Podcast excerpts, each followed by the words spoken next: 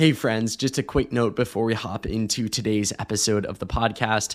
Majority of you guys listening right now have not given us a follow and a five-star review on Spotify or Apple Podcasts, and it takes legitimately between 5 and 10 seconds to hit the follow button, hit the five-star review button. So I'd greatly appreciate you guys doing so if you have not done so already. And then something all of you guys can do right now is share today's episode with a friend, a family member, a teammate, someone who you think would find value and benefit from it. I would greatly appreciate you guys guys doing that, sharing the podcast, sharing today's episode with someone, because through that, we can expand the show and reach new people, and hopefully through that, inspire them in the process. Without further ado, let's get into today's conversation. Isaiah Harris, welcome to the Running Effect podcast. How are you doing this afternoon? I'm doing great. Today was my cross training slow morning day, so I'm feeling good. You talked about uh, earlier this morning, I think you did some like cold plunge type things and then went into the hot tub, some uh, Huberman Lab approved techniques. Who's the biggest sissy on the team when it comes to like cold stuff? Um, our coach, Danny. he's always like asking to do it, and then he's always the first one out. He gets out within 10 to 15 seconds every time, but he does it, so a little bit of respect there. Isn't he like? Doesn't he have like a belt in like MMA or something? No, no, he does jujitsu. Jujitsu. I, am not sure what color or if it's even a belt system. To be honest, I don't really know much about jiu-jitsu, but he, he goes every week and he's he's solid from what I've heard. Because I was gonna say it seems like the cold plunge thing is like right up their alley. Like I don't know. Yeah. So I'm I'm kind of surprised there.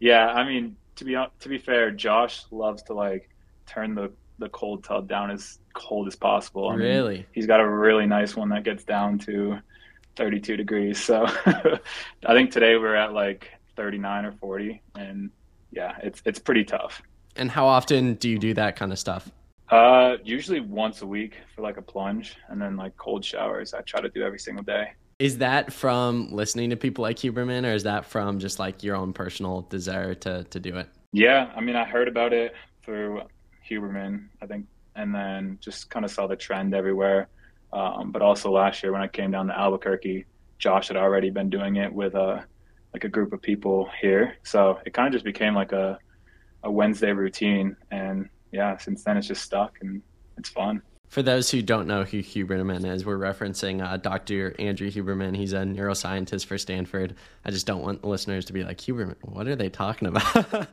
is this some coach that Isaiah has? Um, in relation fair. to these things, do you think there's more of a benefit mentally than physically? Or at least you know there's been like debates throughout ages of time the benefit physically of like cold stuff cold showers cold plunges. But something yeah. that i think is just hard to argue against is the benefit that it brings you mentally of just doing something hard which as a world class runner you're doing hard stuff all the time. But do you find a benefit of you know flipping the switch on the shower switch and just mentally it's strengthening you in that way? Yeah i mean i'm no scientist but I definitely feel like there is benefit. I mean, like you said, the mental part is is one of the biggest things. It's you never want to do it, and it's forcing yourself to kind of do something hard, but then you finish and you feel like so much better. And I think like just learning that lesson is important. And I mean, it transfers over into running too. Like a lot of people, you know, you're nervous to to go out to race. You know it's going to hurt, but like the feeling you get when you run well is incredible, and it kind of translates well with the the cold plunge. Physically, I'm sure I'm sure there's some benefits. I mean, even just like helping with inflammation or whatnot. But yeah, the mental part's probably the biggest thing for us.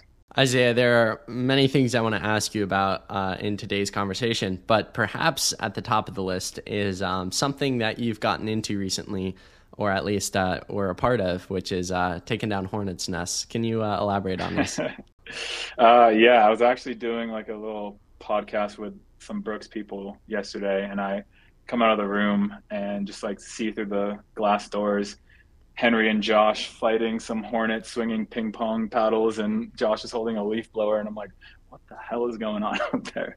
So I go out, and apparently there's a hornet's nest that's infiltrated Josh's fountain. So they're trying some crazy tactics to get it out we didn't get stung and we got it out. So I'd say it was successful. What was the what was the technique that that got it down? Was it the was it the blower? Was it a ping pong paddle? Take me through what you so, think was the winning strategy. The leaf blower was pretty clutch because anytime the the hornets got close, you turned that on and they flew away. So we got them to to all kind of fly away. We got into the fountain, scraped out the the nest, and then ran with it and threw it over the fence. Outside of uh, taking down hornet's nest, what are some of your favorite things to do up at altitude in Albuquerque when you're not running or training or uh, taking a cold plunge?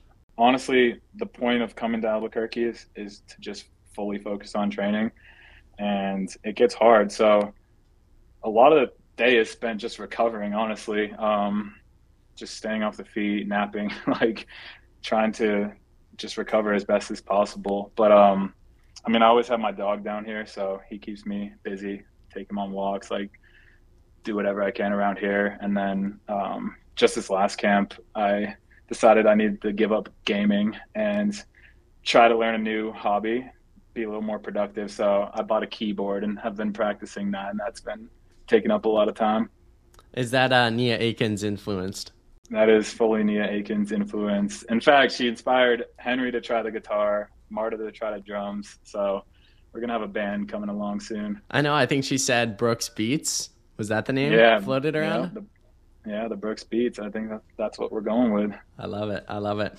I'd love to to hone in on the aspect of of going up to camp uh, because it's something that you hear athletes talk about all the time in interviews or, or podcasts with myself or other people.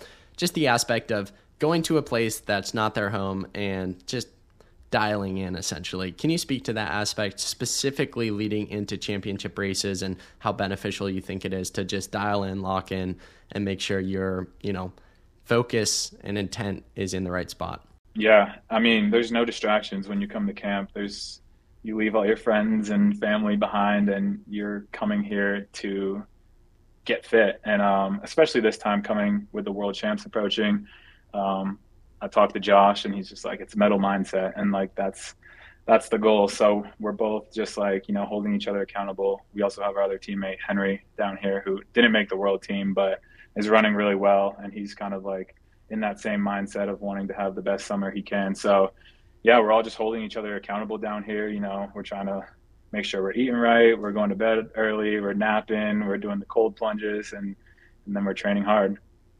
Can you speak to the aspect of, of having those guys, Josh and Henry, around you to, to push you, to keep you, you on your A game? Not that you couldn't come to Albuquerque alone and, and uh, successfully accomplish these things that you mentioned, but I think being in an environment of excellence and uh, being in an environment where a guy is talking about getting a medal, you know, medal mindset, as you just said, how uh, beneficial has that been to surround yourself with these individuals?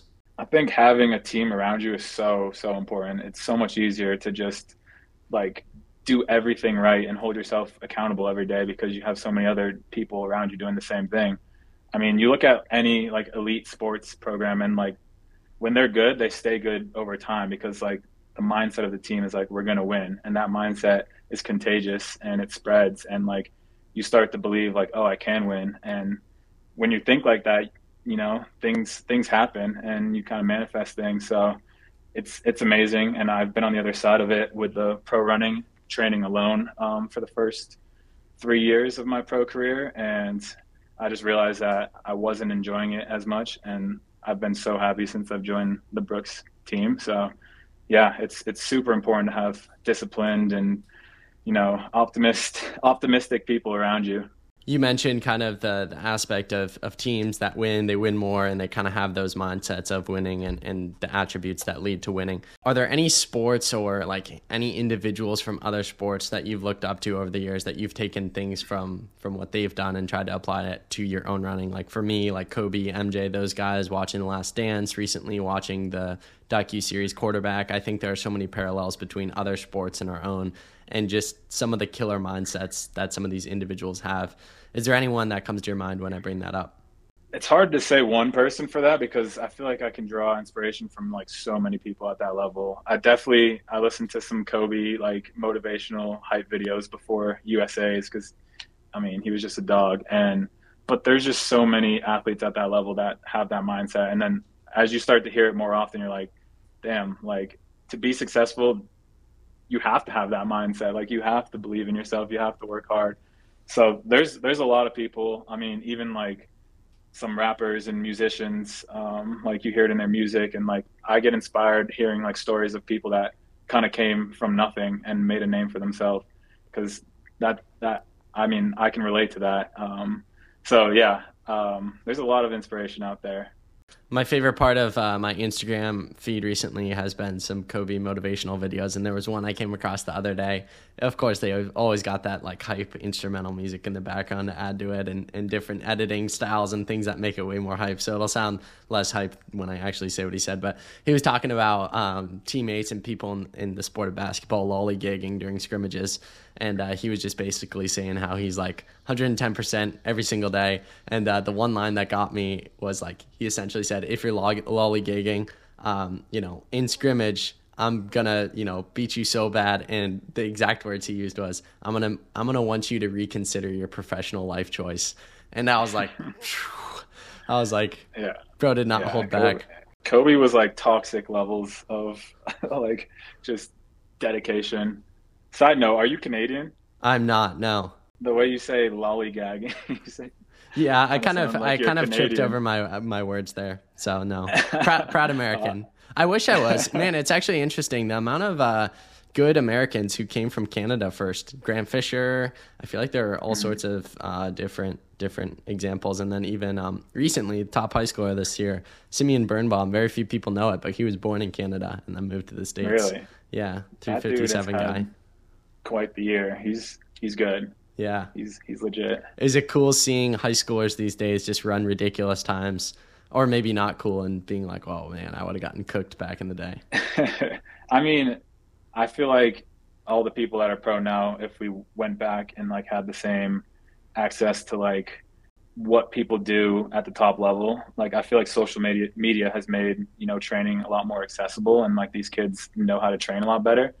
So I, I think that like we would all be comparatively as good, but it is like shocking to see like some of the times they're putting up, but the bar just keeps getting raised and it just makes everyone else run faster. So it's cool and it's fun. I watched like Nike Cross Nationals. I watched Brooks PR. Um, I enjoy like watching the sport and seeing the future of the sport. You said there in reference to your high school years, like I've heard this all the time. People say that with social media, people just train better now. And I think it's 1000% true. For you, when you reflect on that for yourself personally, was that uh, training too hard? Was that like not doing enough? Like, take me through what you think you would have done differently.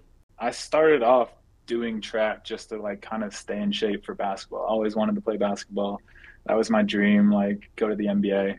Yeah, I just ended up like doing really well my first year in track. I don't think I was training too hard. I definitely think I was probably training too little. I mean, there was a lot of times where we kind of skipped some runs to like go play basketball or go play 2K in my friend's basement or even like go play some ultimate frisbee. So kind of slacked a little bit the first like two years, but once I started getting like college letters and realized that like track could take me somewhere, I started to put a little more uh, time and attention into it and stopped skipping some of those runs. And yeah, um, I definitely think I probably could have done more mileage and maybe having like other people to train with would have helped. In relation to, to kind of screwing around on some of these easy days and go go and play 2K at your friend's basement or playing ultimate frisbee whatnot, do you almost think that it's actually a positive that you did those things that you kept the sport light and fun and you weren't too serious because I hear you say that, and then I also hear an opposite of like a Connor Burns, a Simeon Birnbaum, who talk about you know running the ridiculous mileage they do and the workouts they do,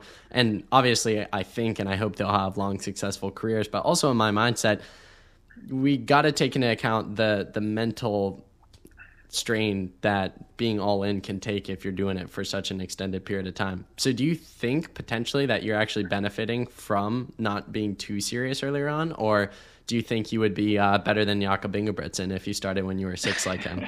um, man, it's hard to tell. Like, I think people are smarter about recovery and like the spikes and the training shoes are all better. So like it's a little bit easier to train harder early and stay healthy. But like you said, the mindset and like the pressure of like doing well for so long gets to some people. And, you know, I hope Simeon has a long career and stays healthy. But yeah, he's got to like continue to find joy and, and fun in the sport. Um, but yeah, I think you can take both approaches and still be successful. I don't think you necessarily need to, you know, wait till college to get serious. I think you can take it serious in high school and then still have a long and successful career. I don't mean to make this a Simeon Birnbaum podcast, but uh, one, one final topic that I would love to, to get your opinion on in relation to him is you were talking about watching a lot of the high school meets and kind of staying in touch with this sport. I'm sure you saw it because it blew up everyone's social media feeds. Uh, at Nike Outdoor Nationals, when he did this, and uh, Connor and Simeon, which a lot of this originated on the podcast, deemed themselves the villains and Lex and Leo Young the heroes, and there was back and forth there. Thoughts on beef within the sport and just different things like that? I love beef within the sport, and as I've noticed lately, it's like the old track fans that don't care for that, but it's so it just adds so much excitement to it. Like I saw that, I saw them like trash talking each other, and that made me excited to watch the race. Like, all right, let's see how this plays out. And I think like everyone in our generation would agree with that. Um, yeah, it's kind of like the older, outdated track fans that tend to have problems with that beef. But yeah, it's good for the sport. Simeon shared on the podcast after his race that an official and a few people pulled him aside and, and told him it wasn't cool to do that. And uh, basically, like they were potentially going to DQ him. And he just dropped him with the hardest line of all time. I'm not sure how respectful it is, but he just said, like, go ahead, do it. We all know who won. We all know who was the best runner today. like something to the extent of that. I'm like, man, I'm like, you're not wrong. He's like, yeah. if you DQ me, everyone knows I still won fair and square. So I was like, yeah. So Nah, I love the confidence. Yeah, I feel like it's one thing to like beef; it's another to have the guts to start beef. Would you ever start beef, or do you think you're the type of person who would? Because it's a hard thing to do. Like, even if you like it, I feel like it's hard to hard to start up. Yeah, I mean, I think if I started beef, people would just know it's it's fake. My personality, I'm just like I'm I'm friends with everyone or mostly everyone in the sport, so it it definitely wouldn't be legit. But um, yeah, I've always thought about it, maybe like starting something just to like get a little more attention, but never, never felt or followed through with that. Uh, we were talking about podcasts but before the, the start of this, and a podcast episode I really enjoyed was Centro went on uh, Cameron Hanes' podcast, and I don't listen to Cam Hanes' podcast, but because Centro went on, the guy's never done a podcast in his life. I was like, oh, I gotta listen to this, and uh, absolutely fantastic podcast. And one of the one of the stories that Centro shared was he would in the call room before a lot of these big races, he would go up to random people and he would ask what their 800 meter PR is or 400 meter PR, and they'd tell him, and he said, "Great, you better get ready to close in that today." And I thought, one, that's hilarious, but two, in relation to social media today, how could you do that like outside the fact? Like if you picked someone from the field, as brutal as it would be, you're like your PR is like 152, and it's like get ready to close in that today. Imagine how many people would like if Jakob Ingebrigtsen did that. Can you imagine? Like people would go nuts. Um, yeah. So I think it's I respect people that talk trash like that because it's so hard to back it up in this sport. Like you know, every race is different. Anything could happen, and like you have to have that that full confidence in yourself if you're going to say something like that. Um, but yeah, I think if we saw Jakob say something like that, that that would get all the eyes on the race, and everyone would tune into that. I mean, I think the 1500, the men's 1500 this year is like the perfect event for people to start talking trash. Like everyone's running super well. This is like this year's insane, just with how many people have gone sub 330 um, that final is going to be it's going to be sick. Spicy. And Jakob's been running the best, but we'll see who's the best on that day. That's the thing about the sport. You can knock it out nine times out of ten, but if you don't have it on the day, like last year at World Champs, like you didn't have it on the day, you lost, and uh, that's that's our sport. You got to execute on the day. Yeah, yeah. I actually just watched that race last night, and if you look closely at 200 to go, when Wightman m- makes his move, Jakob like glanced up at the big screen, so he didn't see Wightman making his move. And I think Jakob had the energy to hold him off had he known that Wightman was going. But it kind of caught him off guard a little bit. It's really subtle, but if you look closely, you can see that. NFL players talk all the time about like studying the film. Uh, you talk to watching that race, not that the 15 is your primary event, but is that something you try to do? Watch old races, watch your own races, just kind of study uh, your film in your own way. Yeah, uh, I mean, I enjoy watching my old races and like taking notes and you know learning from everything, even the good races or the bad. But uh, yeah, I'm also living with Josh Kerr, so he might have been doing a little film watching, and I was just a participant. Something you were talking about in relation to the 15 is just how good it is this year. I was I wasn't shocked whenever someone runs fast these days, I'm never shocked. I'm more like, whoa, that was crazy. The London Diamond League, what was it? Like 12 guys ran 332 or faster. I was like, it's crazy yeah. the amount of depth never seen before. Yeah, yeah, that's what I'm saying. It's going to be a crazy, crazy final. And yeah, that's one I'm looking forward to watching. In relation to your own event, the 800, correct me if I'm wrong. You could be like, Dominic, you're absolutely wrong on this. I feel like it's one of the more open events in terms of like what's up for grabs. I think the 15, everyone knows the top guys. Uh, the 5K, like everyone knows the top guys. 10K, the same thing. I feel at 100, 200, 400, I feel like the eight is the one event where like there are guys that people would probably expect to make the final, but when they're in the final, it's like they're all separated by such small margins, and I feel like people just race up and down all the time that it's kind of hard to predict who's going to do what. So, what's your own kind of yeah. perspective on your own event and, and how it how no. it's uh, at in the world stage right now? Yeah, I mean, I agree 100%. It is like it's kind of a weird year with um, Korir kind of. I think he's just been running like 149, 150. I don't know what's going on with him, um, but yeah, there's always a few Kenyans that you know run 143. Um, there's been people that have put up fast times, but like I think the rounds really they hurt some people. So some of the people that can run one fast time aren't necessarily going to be able to do it the final day. Um, so yeah, it's kind of I look at it as, as it's wide open, and my goal is just make that final, and then from there, it's like anything can happen. Anyone's beatable you made the world championship team in London, which is funny. We're just talking about the city of London uh, in 2017. What are some of the lessons you're taking away from that experience as you go into Budapest this year? Yeah, I mean, back then I was so young. It was my sophomore year of college. Um, I was just like, I didn't know what I was doing, to be honest, and I was pretty burnt out by the time I got there, just from racing that whole college season. Um, so now it's like, all right, I've trained all year with the goal of making the world team in mind. Back in college, it was like, I'm training to win Big Tens and maybe win regionals and maybe win nationals. But now it's like, all right, I'm training to make the world team and win a medal at Worlds. So um, definitely feeling a lot better prepared. Um, haven't raced as much. My body's feeling really good.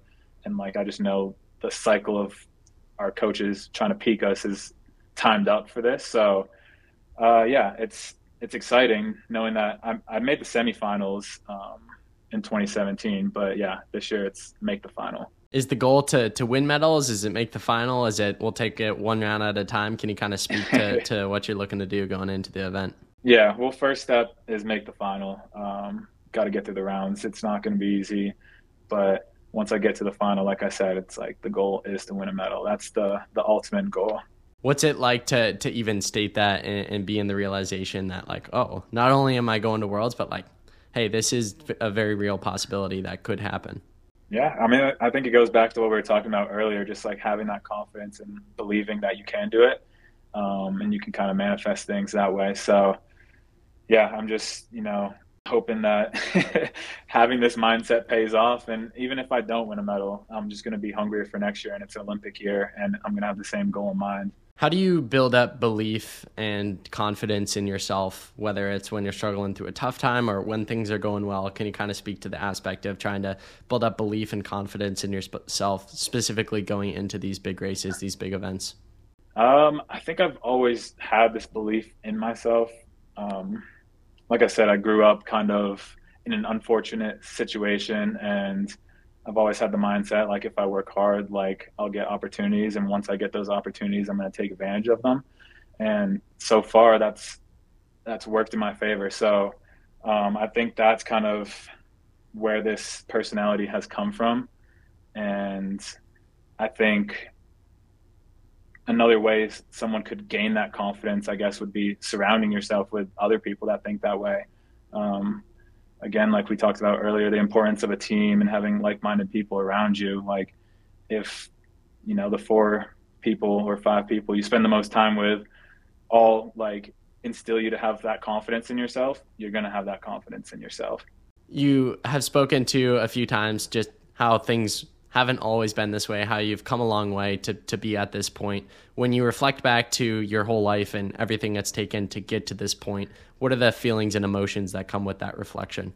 I guess I, I always feel proud every time I go to race. I try to just think about, you know, where I've been, what I've been through, and realize that like this is fun. This is the fun stuff. Like I worked so hard to have these opportunities, and like let's not waste it. Let's take advantage of these opportunities. So I feel like I've I go into basically all my races just excited and you know um, proud. It's not like if I have a bad race, I know that doesn't define who I am, and you know, there's always another opportunity. To fill in the gaps for someone listening who's never heard your story before, can you take me through how you got started in the sport all the way up to kind of signing with Brooks Beast? So, like your career as a whole in a short form. Let's see here. I started track. Well, I did summer track as a kid. Obviously, that that wasn't too serious, just for fun. Um, I took some time off in like middle school and freshman year, and I was playing baseball. And then my sophomore year of high school, I got back into track, and um, I won states in the 800 that year. I started doing track just to kind of stay in shape for basketball, so I wasn't really expecting much for myself. Um, and then going into my junior year, I started getting a bunch of letters from colleges for track and not basketball, and I kind of realized like, hey, this could take me somewhere, and decided to devote more time and energy and focus into the sport. And you know, I went into college. I I didn't have the goal of becoming a professional runner in mind. I, going into college, I didn't realize that professional running was kind of a thing. I didn't go in with the the goal of becoming a professional runner, but it was still that same mindset of like I have this opportunity, like let's make the most of it. I want to get a college degree and I want to try to win a national championship. I did everything I could in college and took advantage of the resources provided to me to just like be the best athlete possible and more opportunities kept presenting themselves and come my junior year you know i'm going in with the focus of like all right this is the year like i want to win a national championship i had that goal in mind and when i did at that point i well, I guess kind of early in the year, based off my times, I kind of had an idea that there was some interest from some shoe companies. But once I won nationals, I was like, all right, this is going to become a reality. And yeah, from there, I signed my first contract with Nike, ran for them for three and a half years, and stayed with my college coach at Penn State, trained under him.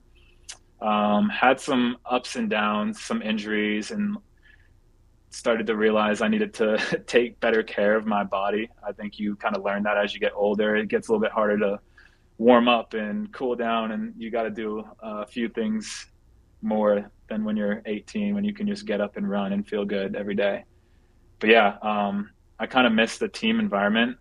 Training solo and with college guys was it got it got tough after a while. So when my contract with Nike expired, I was kind of looking at group options and team options, and Brooks to me had the best middle distance group in the country, and yeah, I jumped on that offer. What is a, a, part of your journey, or the biggest part of your journey, that you feel like most people don't know about, or just misunderstand completely?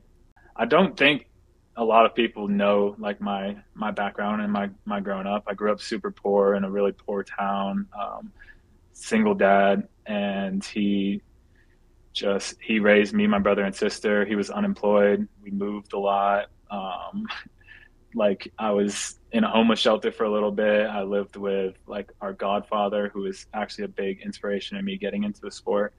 Um, and yeah, just kind of like what I've been through in the past. I think I don't share it often, so yeah, I think that's that's just something that's not really out there when you step on the line at a US Champs or next month in Budapest or, or previous races, whether it was in high school, in college, at Penn State, did you almost feel like you were running for something more with that background and knowing you had come so far to even get to that point? Yeah, like I said, it's I'm like this is an opportunity. I need to take advantage of it. Um, no one in my family had graduated from college, and I wanted to be the first person to do that. Um, I knew that I needed to make the most of this because I didn't want to go back to my hometown and kind of get stuck in that cycle. So, yeah, it was there was there was a lot on the line at all times in my head, and it would have been a shame to me if I wasted those opportunities by just messing around and you know not taking it serious. Can you speak about and to some of the individuals who growing up were really fundamentally changing for you and, and helped you get through those tough times? You, you mentioned your godfather, how he was an impetus for getting into track. Can you speak to someone like him or other individuals who played a really pivotal role in who I'm talking with today? Yeah, I mean, he he was probably the biggest influence. He was a runner. He was the type of guy that woke up at 4 or 5 a.m. every single day and went and ran, and everyone thought he was crazy because that just wasn't a common thing around where I was from. Um, but he's the one who inspired me to get into track and he bought me running shoes he'd drive us to practice and not only me he helped out a lot of kids in the community so it was really cool to see that and um, unfortunately he's passed away now but every time I, I race i think about him and how how proud he'd be seeing um, what i've accomplished um, on top of that i've also when I was a freshman in high school, I actually moved in with one of my friends, and his parents are saints. They've done so much for me. They gave me, you know, stable housing. They gave me a safe spot to, you know, focus on school, focus on training, and not have to worry about outside things. Um, without them, I don't think that I could have got to where I am today. And they also were just great role models, like great people, and someone to, or yeah, people that I could kind of find values and and just learn right from wrong from. To those who are listening to today's conversation, have heard your story, heard the different things you've shared. What is the biggest takeaway message you want our audience to, to walk away with today? No matter what your situation is, if you want something, I think it's achievable. I think there's you know, there's no point in playing a victim mindset. I think when you have confidence that you can achieve something, and you do everything that you think you need to do to achieve it, I think, you know, it'll come to you. And yeah, a lot of people have had similar stories where, you know, they've they've grown up in broken houses or had no money and sport saved them. So I I think it's a lesson for everyone to learn. Like it's it's a possibility and just if you believe, you know, you can do it. I'm curious everyone's heard of the guy. I'm, I guarantee you've heard of the guy. So curious your thoughts. What are your thoughts on uh, David Goggins? Because as you were talking there, it's he has a, a very similar story, and um, he talks to that all the time. The the victim mindset and trying to break out of it because he had it for so long, uh, and now the incredible work he's gone on to do. He's just he's not human. so do you know who he is? And uh, yeah, do you know his story? I do know who he is, and to be honest, I haven't read any of his books or really listened to much of his um, podcasts or wherever he speaks. I don't know, but uh, I do know my roommate and teammate Henry is like a big fan of him, and he actually just told me yesterday that I need to read his book. So probably going to pick that up in the next week. And I've heard about you know just kind of the crazy things he's done, and I think that just is another example of you know you you can do things that you might not even think that you can do. You just have to, you know, push. You can push yourself to places that people don't think are possible. After this, I'm gonna send you. Uh, I've listened to like all of his interviews on every major podcast, but I'm gonna send you one of my favorites, and then also read "Can't Hurt Me" and uh, 142 guaranteed for Isaiah Harris after after you read Goggins. he's just sounds good. He's like just that. like you. You are infused with like. Uh, just a, a different level of purpose and motivation. And at least like everyone in my circle who's read him or listened to him it's just like you'll know what i mean after you after you listen or read his book. He's crazy. He's crazy.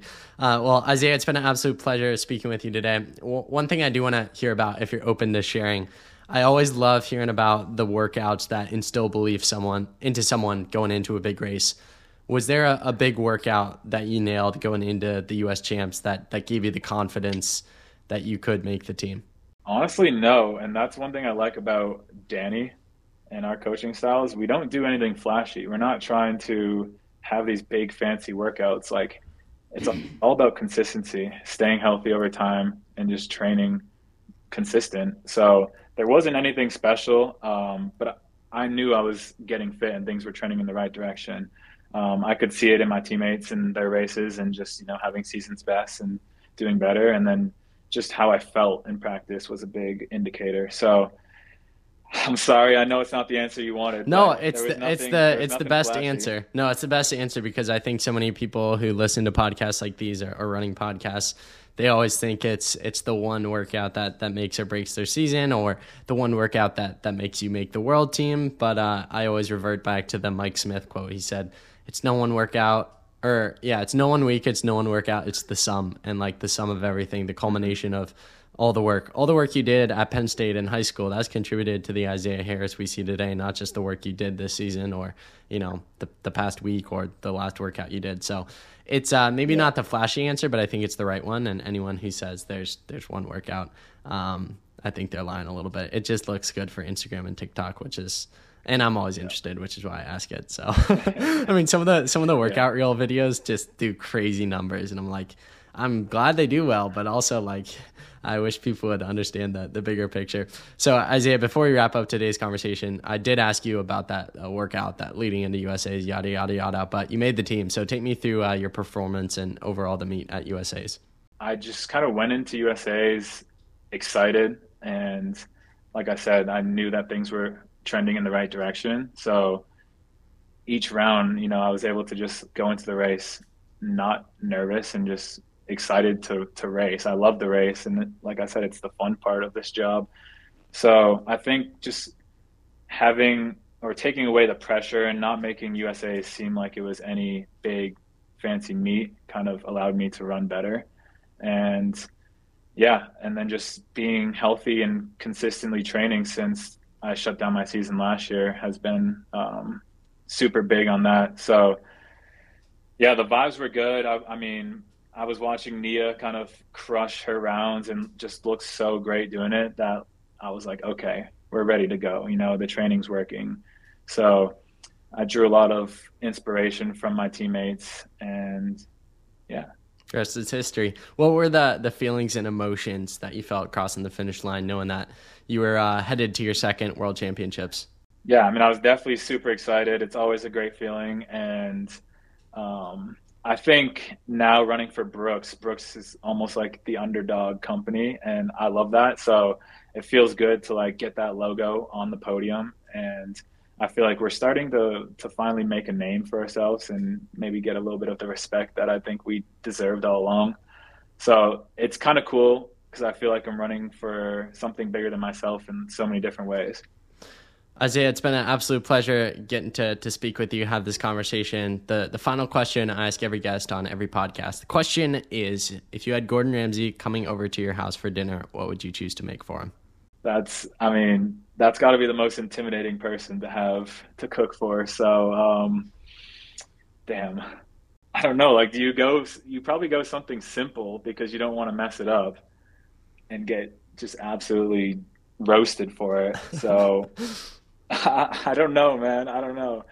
Maybe maybe just like some chicken and rice, something boring. I don't I, I don't want him to be able to criticize me. Y'all just be like, oh, this is this is decent for chicken and rice. I'll take it. But you're right. It's not a hard meal uh, yeah, to mess up. I'm not I'm not the best I'm not the best cook, so I'm not going to try anything flashy for him. I'm just going to do something simple where I know, you know, the meat's going to be cooked and it's going to be edible.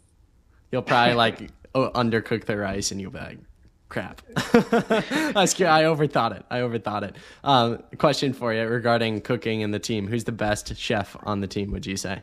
I got asked this yesterday, actually. Oh, really? I think, yeah, everyone's actually a pretty like solid cook, but I think it's either Waleed or Marta. Waleed, like he's low key about it, but like he's invited me over for dinner a few times and like cooked up some really good meals. Um, and Marta's kind of like someone that just has a bunch of random ingredients and somehow makes like a fire meal out of it. So she's pretty creative, and she's also probably the most like social person on the team. She's always getting everyone together for meals. Um, so yeah, definitely, definitely one of those two. Well, two things about both of those individuals. Nia was talking about how she always goes to Marta's house because she cooks amazing food. So I think that would be her her uh, pick for that. And then Waleed, uh, I don't know if he's ever made these for you or told you about him, but his uh, overnight oats recipe at Ole Miss to this day hits. Really? Yeah. I haven't even heard about that. I don't That's know what if he- he's I low key about about this stuff. I don't know if he uh, still makes him to this day, but there was uh, he was in a uh, so Zach Levitt. I don't know if you know that name, but he used to put out running videos. Yep. And uh, he visited Ole Miss for a few days, and he you know shot some content with them, and he stayed at Waleed's house. And in the morning, Waleed, I think he swears by overnight oats, or he did in college. So he made some for Zach, and he like shared the recipe for the viewer. And uh, not only did I make it, and it was fire. But on the video, Waleed was like seemed to be very proud of his work. So you'll have to ask him about his overnight oats. I'm curious to to see if he still chefs them up. I'll definitely bring that up. He'll probably be shocked that I know about them. Be like Ole Miss, bro, Ole Miss. You'll be like, who have you been talking to, man? well, Isaiah, it's been a pleasure speaking with you. Best of luck with everything upcoming, and uh, no, I'll be cheering for you next month in Budapest. I won't be in Budapest, but I'll be cheering from far away. So go crush it, man. Sweet. Well, thanks for having me, man. This was fun. Thank you so much for listening to today's episode of The Running Effect with Dominic Schluter. I don't take your time for granted, and I hope that today's episode impacted you and left you walking away inspired and all the more motivated to chase after your biggest goals and walking away a better version of yourself. Make sure you're following the podcast, have given us a five star review, and consider sharing with a friend. Through that, we can reach new people and hopefully inspire them in the process. Also, make sure you're following us on social media at The Running Effect to stay up to date on all the exciting projects and all the new episodes coming out. Generally, we release two to three episodes per week, so stay tuned for all of those coming your way shortly. I hope you're running and life is going well. Guys, keep chasing mastery, and I will catch you in next episode.